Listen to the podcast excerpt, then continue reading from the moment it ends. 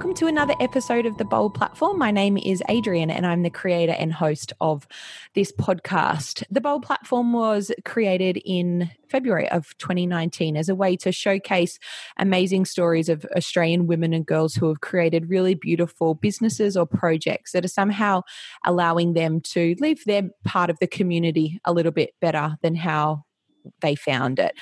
So, if you have listened to episodes of this podcast before, it will come as no surprise to you that the subject of domestic violence is something that's very close to my heart and something that I do try to speak about wherever possible because it is something that I have personally experienced and I know other members of the community and family and friend groups that I am in have also had their own um, experience with it. And it is something that I like to shine a light on so that we can try to improve the current situation in Australia with our domestic violence statistics. So today I will be chatting with a beautiful girl by the name of Laura who is doing amazing work in the domestic violence space. But I do, do just want to let you know up front that that is what we're going to be talking about today. So if that's not the best episode or the best topic for you to listen to today or ever for that fact, please feel free to skip this episode. It's important um, for me to let you know that that's what we're going to be chatting about, but it's also important for you to take care of yourself and make sure that you're not taking on any information or consuming any sort of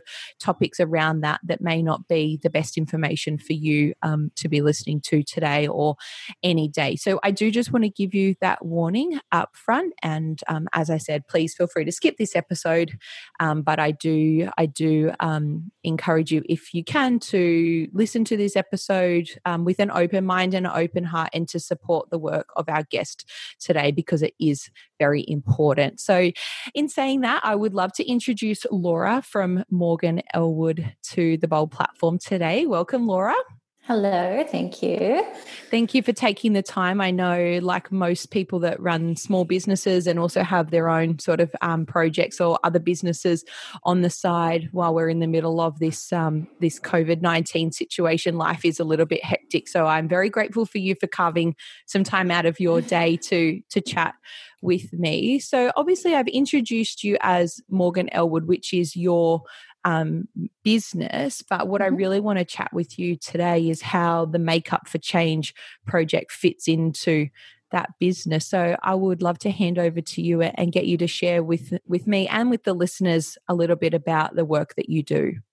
Thank you. Um, so, Makeup the Change is a project um, that's partnering with Women's Safety New South Wales, uh, where we're going to offer a free hair and makeup session to women who have experienced any form of domestic abuse in their life.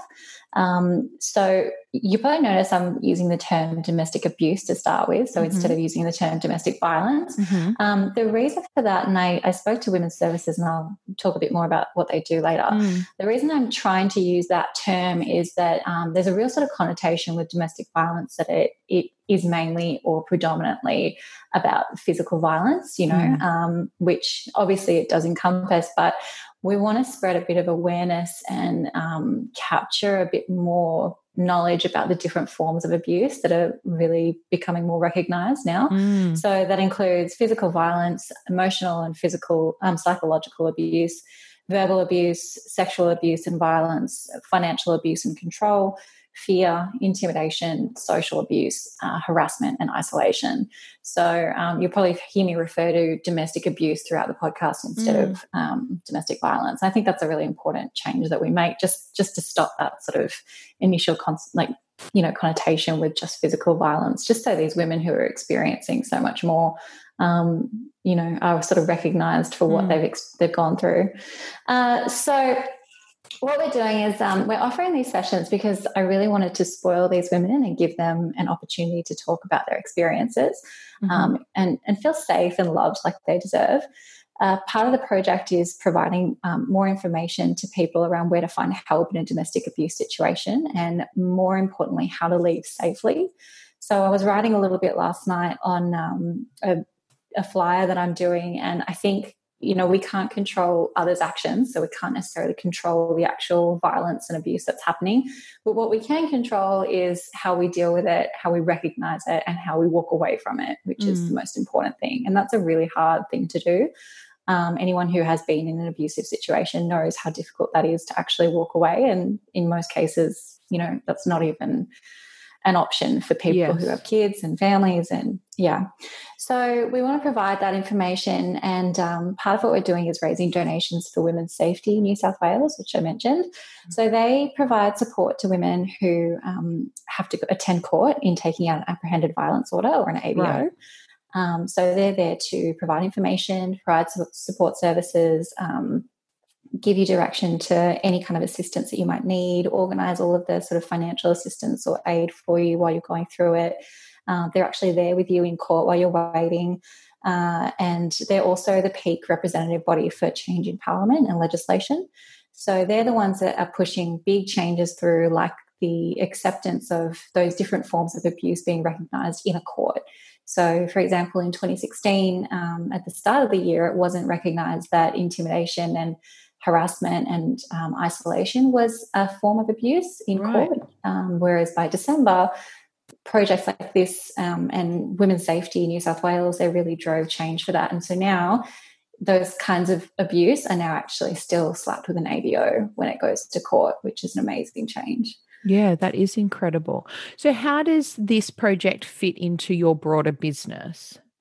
Uh, so, Morgan and Elwood is um, my hair and makeup services business. Mm-hmm. Um, I trained as a makeup artist and a beauty therapist after school, and mm-hmm. it um, really struck me that there were all these women coming in for their appointments and using it as a form of therapy. So, you know, we'd be doing a massage or a facial or, you know, even a wax, and these women would open up to me about their personal struggles. So, mm. problems at home or illnesses, and in a lot of cases, domestic abuse and abuse against their children. And, you know, at 22 in straight out of school and into abuse salon, I really wasn't um, trained to deal with that. Um, but I do my best to be supportive. And at the end of the day, it was really confronting to me because these women would walk out and I wouldn't know if they were going to be okay. Mm. Um, so that was something I really just instantly knew that that's the path that I wanted to take in finding a way to help these women and and make them feel like they had emotional support um, no matter what they were doing. So the idea is that um, you know, one day Morgan Elwood grows into sort of a bricks and mortar kind of store, um, and we can provide all forms of self care, so physical, psychological, emotional. Um, but at the meantime, we just do hair and makeup for weddings and events. We do a bit of beauty, and we just talk a lot about, um, you know, the issues around domestic abuse still come up so often in my appointments that um, you know, it really does fit hand in hand, actually. yeah, absolutely. And so you mentioned your partnership with Women's Safety New South Wales. How did you um, sort of narrow down? Because I know just from you know being uh, being a, a, female in New South Wales that there are various services that um, can support women in um, the domestic abuse space. How did you decide on women's safety, and then how did you sort of work that partnership with them? Yeah, great question because um, it's really overwhelming the amount mm. of results that come up when you Google, you know, domestic violence support or or services online. Um, excuse me, and um, you know, we we sort of think um, women automatically or instinctively should know that they can call Lifeline or they can call, you know, whoever it is mm. on the mm. first results on Google. But the fact is, when you're under that kind of stress in an abusive situation, a lot of the time those things don't even occur to you. Um, so um, it was actually personal experience that um, that made me choose Women's Safety New South mm-hmm. Wales. Mm-hmm. Um, so I've had to deal with a lot of forms of domestic abuse um, throughout my life until I was about 27, mm-hmm. and um, I went through an AVO process um, a few years back, and I was sitting in court waiting in the waiting area for women. and the volunteers there were from Women's Safety New South Wales. So they actually right. have a little office in the Downing Centre court in Sydney. And we were just having a chat, you know, trying not to focus on what was impending. Sure. And they would talk to me about um, the numbers of women coming through the place just each week.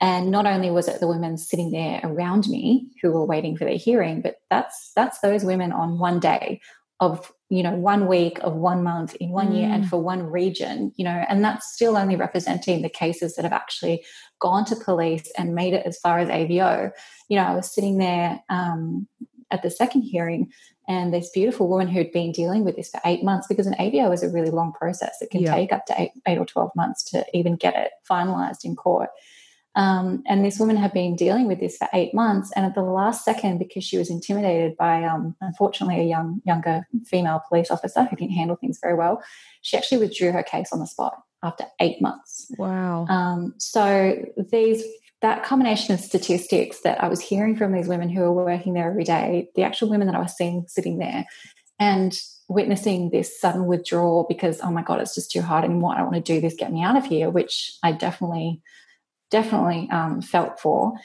Um, that sort of just made me decide that that was the organization that I wanted to raise donations for and raise awareness for because they have such a huge role, like I said, with parliament and legislation in um, getting change through the system and into the courts, which I think is really important. And being that advocate for women yeah, that are just really trying are. to sort of get by and don't don't have the kind of capacity to Mm. be advocates themselves, I guess. Yeah, exactly.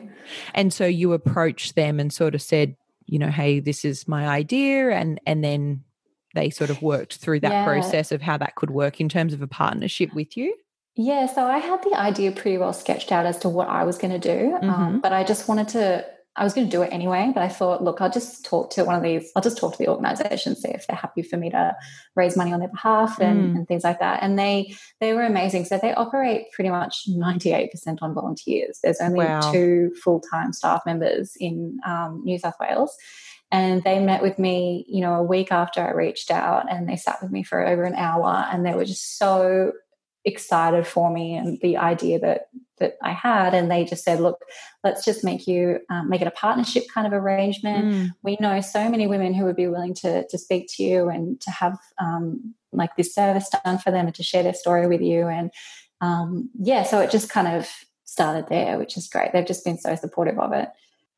It's so, um, I guess, encouraging to know that, you know, even for those organizations that are volunteer based and don't have like a huge administration or operations team to have sort of, you know, um, uh, someone who manages community partnerships or things like that, that they still have the capacity to go, yes, like how can we help you and still be giving when, you know, they're trying to give to not just, you know, the front line, but also from a volunteer point of view. They're, I'm sure they've all got other things that they do in their lives as well. Yeah, you'd, you'd be thinking that they sort of push me six months down the track and say, "Oh yeah, sounds nice, do what you want," but they were just so involved. And when I went in there to the offices, they actually had another podcast recording at the same time um, about women sharing their domestic abuse stories. So oh, wow. um, yeah, they're really hands on. I think they're just they're a bit of the of the concept that any publicity is good publicity. That Yeah. any kind of awareness and any kind of project to to help women in these situations is important, and they're willing to back that.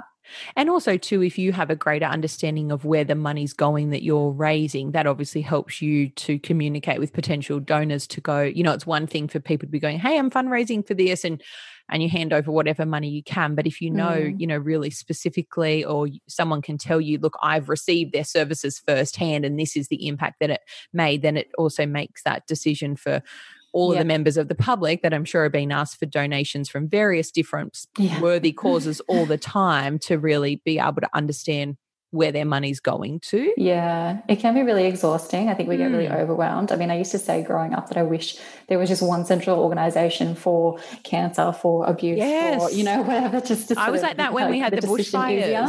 Yeah, yeah, I kind like, of Celeste Barber did it Yeah. really well. Yeah, Yeah. Um, yeah, exactly. So it's and unfortunately, I have to say, Facebook kind of doesn't really help there. It's great that they're doing this birthday donation idea, but I Mm. think people get really tired of being asked to, you know, hand money over. And when we're getting it, every single register that we're checking out at, you know, Cotton on Body and Mm, all mm. of these places, can you add extra money to support this this fund? You feel like, what, what is this actually doing? What is Yeah. my two or four dollars or ninety six cents actually doing? Whereas, Yeah. you know, And it's a good point around Facebook. You know, like there have been issues with Facebook and data and Mm. privacy and things like that. So I think everybody is a little bit not jaded, but maybe a little bit um, wary when it comes to processing donations and things like that with Facebook. But where it is, you know, like you said, an actual physical shop or somewhere that people are going anyway for their beauty therapy. Um, and they know the people and they already kind of feel like they're part of that community, then that's Mm. obviously going to help from a, a trust point of view, I think. Yeah, yeah. What um in terms of your business, obviously you're running that business plus you're working you know, you mentioned before we started recording that you also work in a financial planning organization, plus mm-hmm. you've got Makeup for Change. How do you manage all of that, especially when the Makeup for Change is such a um, you know, it's not the lightest of subjects. And I'm sure the stories that you're hearing and, and the women that you're interacting with or, or, or the information you, that you're getting through Women's Safety New South Wales, it's not, it's not definitely not the most lighthearted information. How mm. do you mm. sort of manage all those different hats that, that you have to wear or that you're choosing um, to wear, I should say? I've kind of always been like that. Um, I think it's just sort of who I am as a person. I've always done, you know, I mean, in my early 20s, I think I was working three different jobs plus doing uni.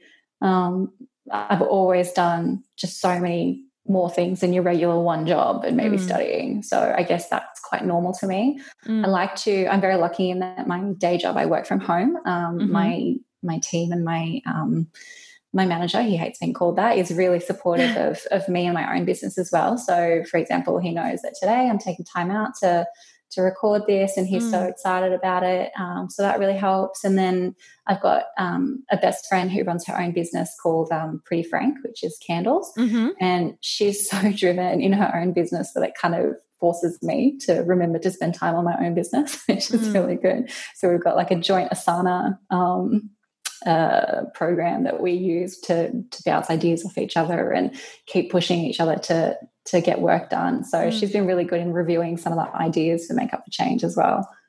Oh, that's great. It sounds like that's a really good support system, both from a work mm. point of mm. view, but also a friendship point of view. And I think it's helpful having your friend that also has her own small business from a relatability point of view. She obviously mm. understands sort of the things that you go through as a small business owner and and how, you know, the different um not struggles, but different hurdles and challenges yeah, that you exactly. might come up with, come up against.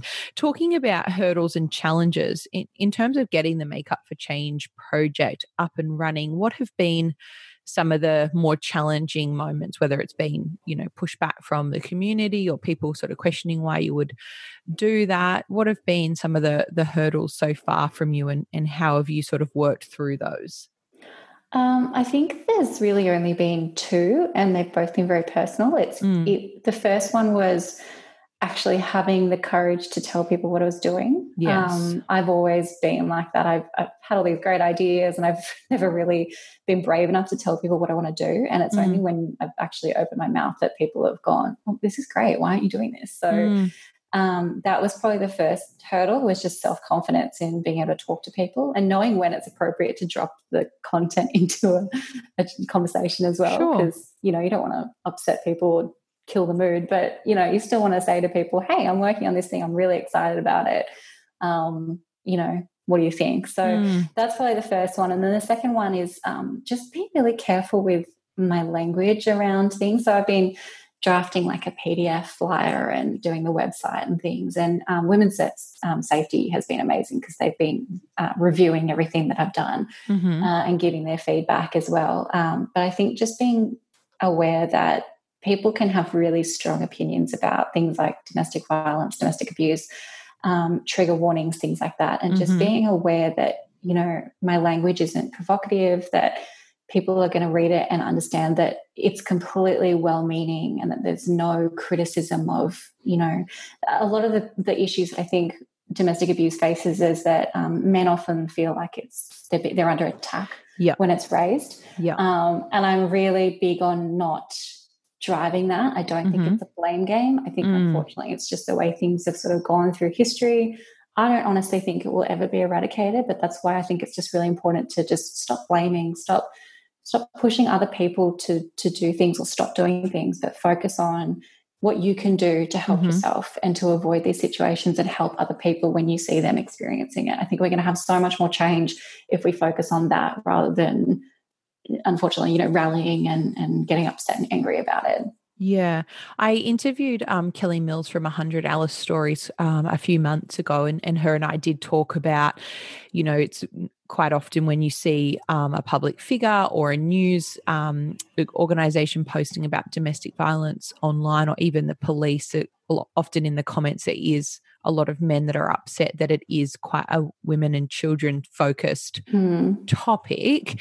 Um, how do you so and and I personally have found myself getting very frustrated and really having to sort of bite my tongue and not respond to that because unfortunately, mm. you know, it does happen, and I I know that from personal experience that um, you know, in terms of seeing other relationships around me, that women can be the violent or the yeah. abuser as well, but unfortunately, the the statistics don't lie and they are the way they are how yeah. do you sort of manage that flow of information coming into your headspace in terms of some of those um, comments around and what the what um, different members of the community and, and men sometimes will say um, as you say, like it, it, unfortunately it just comes down to, to statistics. Mm. It's not it's not personal. It's not mm you know, yes, men are going to get very upset about this a lot of the time when it comes up because they feel like they're being accused of something which they're not, it's not mm. in their nature to do. And I yeah. fully support that. But at the same time, you know, yes, I have had um, mates of mine, guys, who have been physically abused by mm. their girlfriends. And mm. it doesn't matter where the abuse is coming from, it's not okay. Yeah. And the same things apply to men who are experiencing it as it does for women. True. I think the problem there is for men breaking down the barriers to be able to ask for help and to go to the police when they feel like it's a bit embarrassing. Mm. Um, but the reality is, and I, I think we just have to be really calm when faced with that response, is that you know, I'm not discrediting anything that you've witnessed or anything that you've experienced, mm. but at the end of the day, it comes down to numbers and the sheer number of women experiencing this. Um, and their, you know, family histories of women in their in their past having experienced this just way, way outnumbers the amount of men who who are victims of it. So, yeah, it's it's just learning how to be really politically correct, I think, and mm. not making someone feel like you're discrediting their own experiences. Mm. And uh, you made a really good point there around men being able to sort of break down that um, barrier to then to go and ask for help and and the same applies for anyone in a, in a abusive relationship but i think because the statistics are the way that they are that there is this assumption that if men are coming forward and saying something and it's like oh well what like what did you do to to instigate that or you know you must mm. have abused that person first it's just all those things that it's all the kind of historics or the statistics that both genders are coming up against when trying to report or raise um, a flag to say look this is the situation that i'm in at the moment. Yeah yeah. On the flip side too i guess those those challenges that you've just talked about what have been some of um, the real highlights or the real milestone moments for you so far in in the work that you've done with makeup um, for, for change already um, well, it's pretty new. I mean, um, coronavirus has sort of put a bit of a stop to everything because we can't actually do services at the moment. But yeah. um, I think just the acceptance and the excitement from other people has been mm-hmm. really encouraging. So, mm you know, my mom told me she was proud of it. I just sat there, it was floored. You know, yeah. oh my God, yeah. what? yeah. Um, and then, you know, just, I mean, my psychiatrist even said, hey, I think that's a really great idea, you know, and he's treating me for the ongoing, you know, impacts of domestic mm. abuse. And you just think, you know, if I can get approval from other women who have been through this themselves and um, medical professionals and anyone that I talk to, and I haven't met a single person yet who said, I don't know what you're doing or why you're doing it, mm. um, except for one in particular who shall not be named. Yeah. Um, you know, and every every single person supporting it is just it gives me more hope and more fuel in the fire to keep going and to to keep pushing with it. I think this is going to be a massive thing. And from speaking to women's safety, I think they also think, you know, they've got a list of of people, of endless people who could be open to the service. And I think it could really take off into something special that hopefully will have some big changes in society. So let's talk a little bit more in detail about the services, and obviously, as you mentioned there, that the um, the COVID nineteen situation has put a stop to a lot of the the services that you would like to be offering. But what does what does Makeup for Change look like in the um, in the future in terms of the services and and how that will work for the members of the community? Yeah, so we're going to. So registrations are actually open um, mm-hmm. on the website, which we'll talk about later. Um, yeah so you can actually register your interest already about receiving a free session. Um, it is, and I do stress this, it is available to women who have experienced abuse. Um, that's the key hook. Criteria, not for someone if you, you know, you're, if you're a daughter of someone who has, you know, that's really lovely, and I'm, i definitely welcome you to share your story. But the actual service would be for your mum, for example. Mm-hmm. Got you. Um, so what we're going to do is um, we're going to sit down and we'll just have a bit of a chat and talk about you know the service that's available and what we're going to do because it, it is about pampering these women you know it's mm-hmm. so hard after living with um, abuse to to love yourself and to give yourself that kind of self care. So I really want to be the person pampering them and spoiling them and making mm. them feel good. So that up front is you know the first and foremost thing that we're doing so it's choosing the hair and makeup that they want talking about anything that they want to learn while they're actually having the session mm. done um, doing the styling that they like um, and then giving them like a face chart of the look that we've done and also a recommendation of any products that um, they might want to go and shop for or if they've got any questions about you know color matching or or what might be good on their skin for example mm-hmm. so mm-hmm. that's that's really the core of it um, and then afterwards we'll we'd sit down and we'll have a chat um, and we'll talk a little bit first about, um, you know, about this person. So I want to know what they're excited about, what their goals are, mm-hmm. what they feel like they've achieved in life. You know, focus on them and their growth as a person.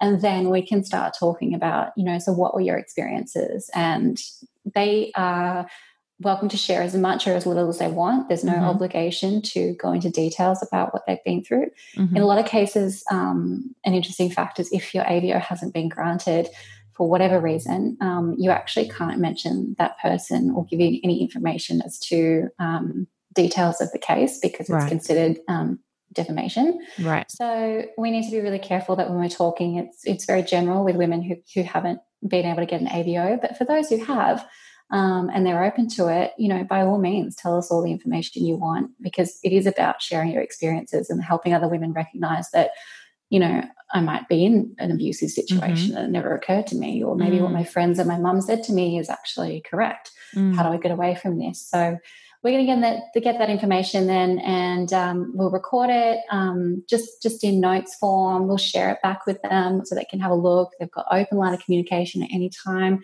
to talk to me or add add details or say they're not comfortable with something that they might have said, that's fine. Mm-hmm.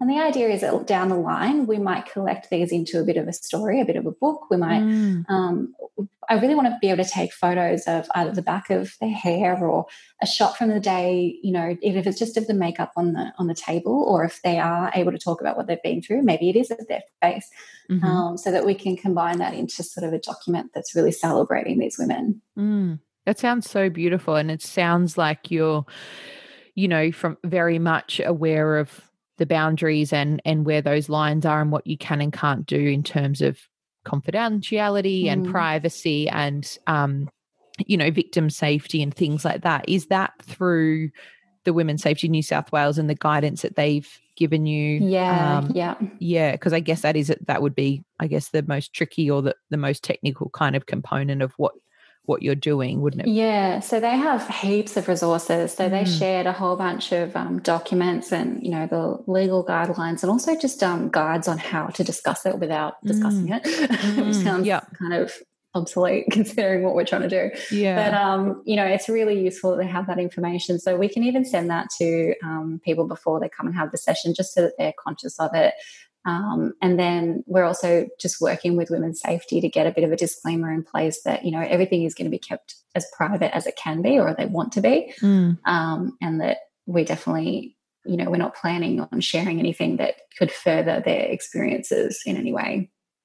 Yeah, that sounds incredible. And as I said, it really does sound like you've sort of got all those sort of checks in place to make the women feel as comfortable and mm. secure and safe. And obviously, to you know safeguard yourself and and your team around um you know making the women feel as as comfortable as they can so that they do get the most out of this beautiful experience that you're that you're providing them.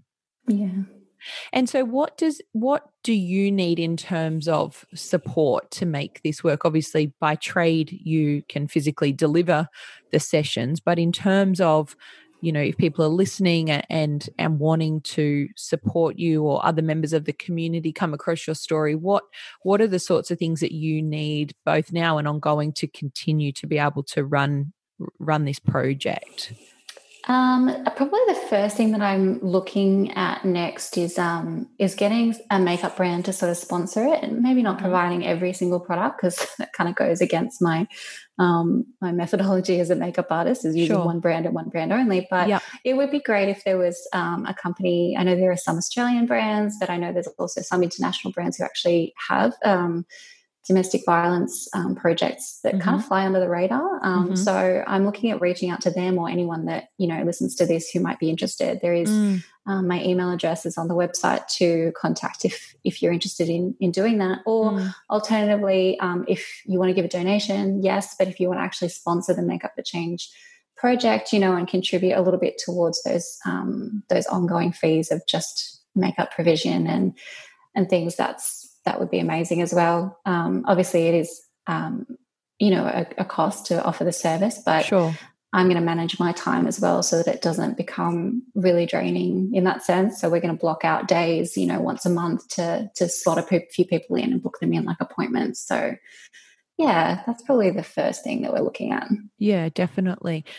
In terms of you maintaining your own levels of um, I guess mental wellness and caring for yourself what what do you currently do to make sure that you know you're you're taking care of yourself so that you can continue to take care of these other women and I I can only imagine that that um, is only going to get more and more on you as you are interacting and hearing more of these stories in the future. Mm. Um, mine's going to be, and this is probably where your little warning to start with is really good, um, because mine is not about taking a walk or having a bath or reading a book or lighting a candle that's that unfortunately is a nice thing to do for myself but in terms of taking care of myself because i have such um, such intensive long-term um, emotional and psychological damage from mm-hmm. this kind of abuse that I've been subject to for most of my life. Um, that self care for me is making sure I take my medication every day. You know, I take my um, anti anxiety medication and mm-hmm. I've got my backup um, medication that my psychiatrist gives me um, in my wallet at all times, and I've got a mm-hmm. pack at my best friend's place and things that if for some reason I'm I'm triggered by something that I've got a safety net to fall back on. Mm. Um, they're probably the, the biggest things for me, and also learning how to say to people around me that I'm not okay. Um, I had a bit of an experience earlier this year where a group of really family to me um, weren't actually aware. I'd never told them about what I'd been through. And mm. unfortunately, I had a bit of um, what's called like a complex PTSD episode. Mm-hmm. Um, and they, you know, thank God one of them found me because I didn't have, I didn't have the, the courage to say to one of them, Hey, I'm not actually doing so well right now. Yeah. So part of it is also for me learning how to say I'm not okay to mm-hmm. people. Mm-hmm. Um, and learning how to say no because you know like like you were talking before about what I do I'm you know I'm working a job plus my own business plus mm. this project plus you know whatever um, it's learning to say no because I will say yes to everything that's put in front of me which mm-hmm. is probably not a good thing long term for my sanity yeah, um, so I am trying at the moment to learn how to say no to things but mm. um, that's a work in progress yeah and that, that's you know like where you mentioned about your friend that's got pretty frank and and things like mm. that people like that can be really great in terms of helping keep you accountable to go no i've seen this i've seen these signs before or yeah. you've said yes to a lot lately and help to kind of keep keep you accountable to some of those parameters that you put in place especially as this begins to ramp up and we come out the other side of you know mm. the quarantine period and you can really start to ramp ramp mm. things up. It's so great to have people like that who you can rely on and, and to be able to chat with people, like you said, like that you do classify as family and that the reaction that you get or the response that you get when you you do kind of expose yourself and be vulnerable and share that with them is one a reaction of support and concern and compassion mm. so that you you feel safe to tell someone else in the next time that sort of comes up yeah, exactly. Yeah, I um, I, that was a big learning curve for me after mm. 31 years to to realize that I could actually rely on people who I always knew that I could, but you know, you don't want to test it. you don't want to test the friendship, and I think we often get very scared to ask for help, and that's yeah. sort of where it comes back to domestic abuse as a whole, because sometimes you don't know who to tell first, and getting that reaction when you first say to someone things aren't okay at home. Um, you know, you don't know how they're going to react. Some people don't react well at all, and that can make yeah. the whole thing a lot harder. Mm. I think, you know, like we said at the start, the more that we do talk about this subject of domestic abuse, and, and you made such a brilliant, brilliant point at the start around the terminology and, and making people understand that it is more than you know bruises and and that physical kind of display mm. of of abuse but it also helps to give people the vocabulary and the language and the terminology to be able to have those questions because not everyone you know has the tools in their toolkit to be able to respond to a friend or a family member when they come to them and say look this is what i'm going through. Not everyone has the the words to or the the vocabulary or the terminology or the skills to have that conversation. So i think the more that we talk about it and the more that they see it in the news and the media and in movies and books and things like that the more that we learn how to talk about it and have the right sort of vocabulary to be able to have those conversations so that we can help somebody, but also to be able to educate people around what services, you know, like Women's Safety New South Wales, what services are out there to go, look, I'm sorry that this is happening to you. I'm not the best person to help mm. you, and I, but I will call these people for you, or I'll go to this appointment with you and and get that professional um, support that you need. Yeah, and also learning, um, and this might sound really harsh, but learning who the right person is to tell as mm-hmm. well. So, mm-hmm. especially in an abusive situation, you you really need to have a lot of trust and a lot of respect for anyone that you actually open up to about mm-hmm. what's mm. going on, because unfortunately, um, or fortunately, you know, not everyone has experienced mm. um, really difficult things in their life. And that can be as simple as, you know, someone who's just breezed through things really beautifully, yeah. comes from a great family background. And those people are wonderful, sure. but they may not actually really know enough or be equipped or just emotionally mature enough to mm-hmm. be able to help in those situations. So I think it's also important to to keep that in mind um, about who you want to kind of talk to about your issues. And that's why these services are there so mm-hmm. that you can talk to someone confidential, confidentially or mm-hmm. otherwise um, mm-hmm. and know that you're going to get the right support. Um, the other thing that uh, Women's Safety New South Wales has just done is they've created a booklet called Charmed and Dangerous. And the PDF for that is actually on um, my website as well. Um, mm. And it's the most amazing guide that I wish I'd had you know, five years ago when I was going through this because it, it talks about all the different forms of abuse, what they may look like, um, what, you know, kind of can slip under the radar, why you're so infatuated with this person, why you really are struggling to say this isn't okay, um, and also how to get help, how to leave, but also the ongoing effects. So after you actually leave that that relationship, our um, mm, God, the, the things that we can engage in ourselves to, to sort of self harm mm-hmm. can be insane that we don't even think of that we're doing it. And that definitely mm. happened to me. I was self harming myself, not in a physical sense, but in a um, in the things that I was doing and saying and treating other people. And I didn't realize that that was sort of an actual side effect of having being in this abusive situation. So that um, that little booklet is amazing, and it's got all the resources you can think of in the back of it too. So I definitely encourage anyone who's interested in the topic, regardless of whether you've been through this or not, um, is to go and download it and just sit and have a read one day. It's not thick, just it'll take you 25 minutes. Mm. And the information in there is just amazing. It sounds like a really valuable resource, like you said, whether people have experienced it or just want to, um, I guess, have a broader knowledge of domestic abuse and and sort of how to help people if it ever came to that with people in their family and friend circle. That does really sound like a an amazing resource. Yeah. Mm. In terms of starting up a project like Make Up for Change, if someone's listening and, and thinking, you know, I'd like to take what I do in my sort of day job and and apply that to a um, social issue or or to be able to help members of the community, what is some advice that maybe you receive that you would pass on or something that you've learned along the way that you would pass on to someone who may be thinking like i can take these skills that i'm using for my business and apply those to members of the community that might need them?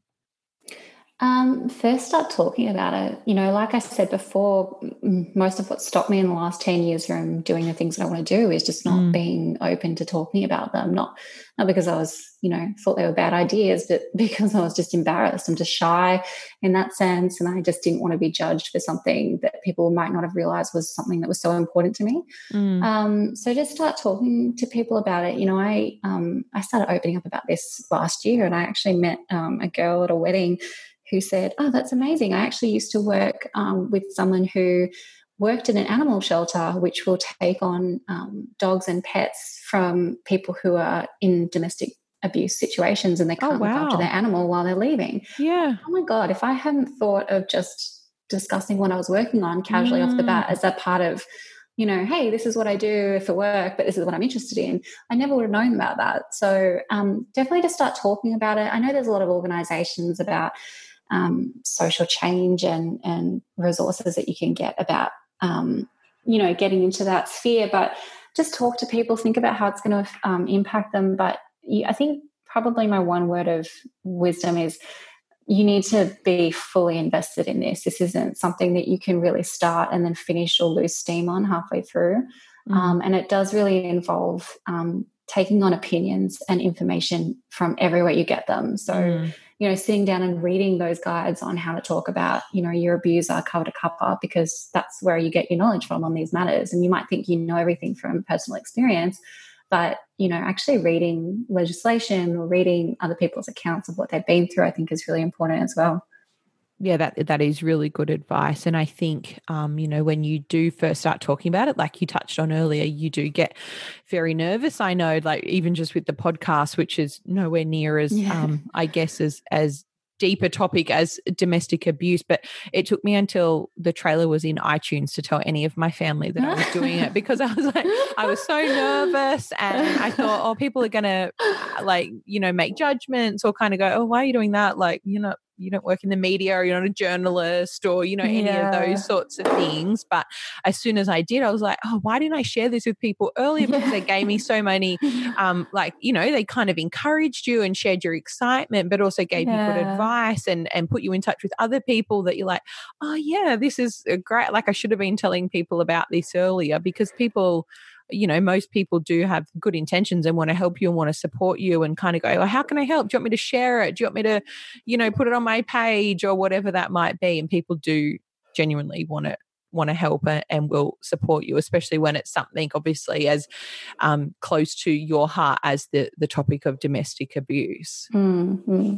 Yeah, it's hard. It's balancing that excitement with the little voice in the head going, self doubt, self doubt, yeah. self doubt. I've got a lot of that. So yeah, it's it's so tough, but that is really good advice. Like just start talking about it, and and people can tell like they can pick up on that passion and that your excitement and your passion for what you're doing and how much you care about it and they'll they'll be able to see how much it means to you and want to mm, and want to support yeah. you yeah, exactly. In terms of your business or businesses and your work and your personal life, what are some of the things that you find that you are unable to live without? Um, I don't know if it affects um, what I do so much, but I, I think probably my mom is a really big part of this for me. Mm-hmm. Um, so she took us away from um, an abusive situation as mm-hmm. children. Um, and she's just been this um, this example of this strength that women have when the whole world is just falling around down around mm. them. So, um, you know, I wouldn't be who I am today, and I certainly wouldn't have the same passion for this this subject if it wasn't for her and her incredible strength through all of that. Mm-hmm. Um, you know, I've seen the woman cry once in her life, and wow. and the things that we've been through. Just you know, she she gets a rap as pretty much the best mom that there is. Um, for that. And um, I guess also my nephew. So I, I, will rant to anyone who listens about about my nephews. They're in little. They're five and and three. Um, oh, that's such but, a fun age. Yeah, well, they're over in the states actually, but um, I think why they're so special is they're the next generation for, yeah. for us. And I am so passionate. I remember when my first nephew was born, I was so passionate about us as a family all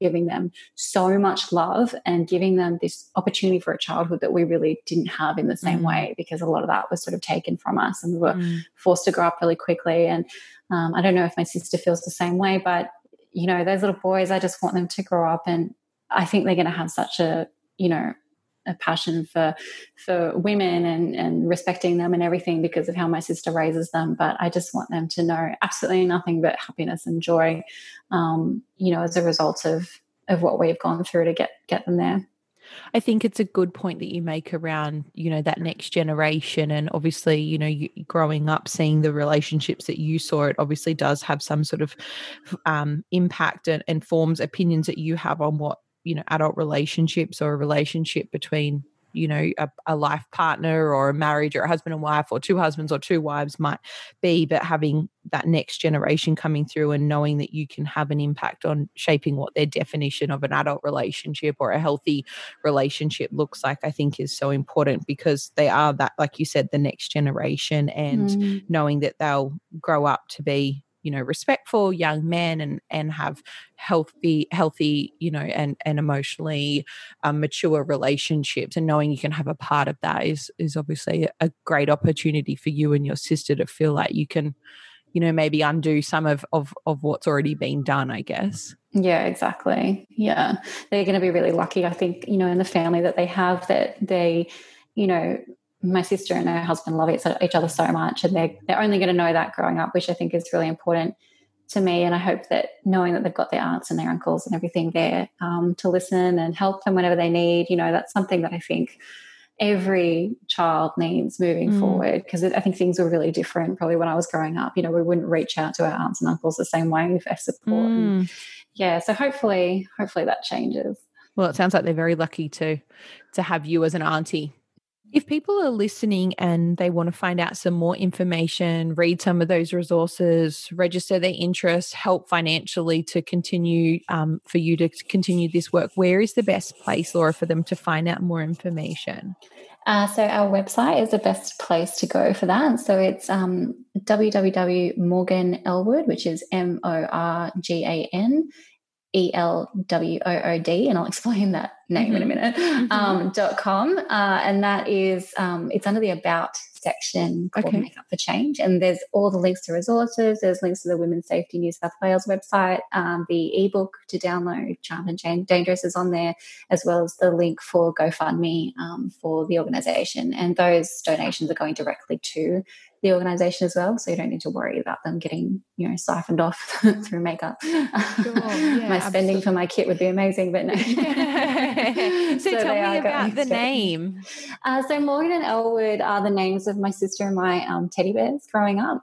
Uh, ah. Uh, so my sister had a big white polar bear um, with a blue bow tie called um, Elwood, and I had a little squat brown bear called Morgan with a little red bow tie.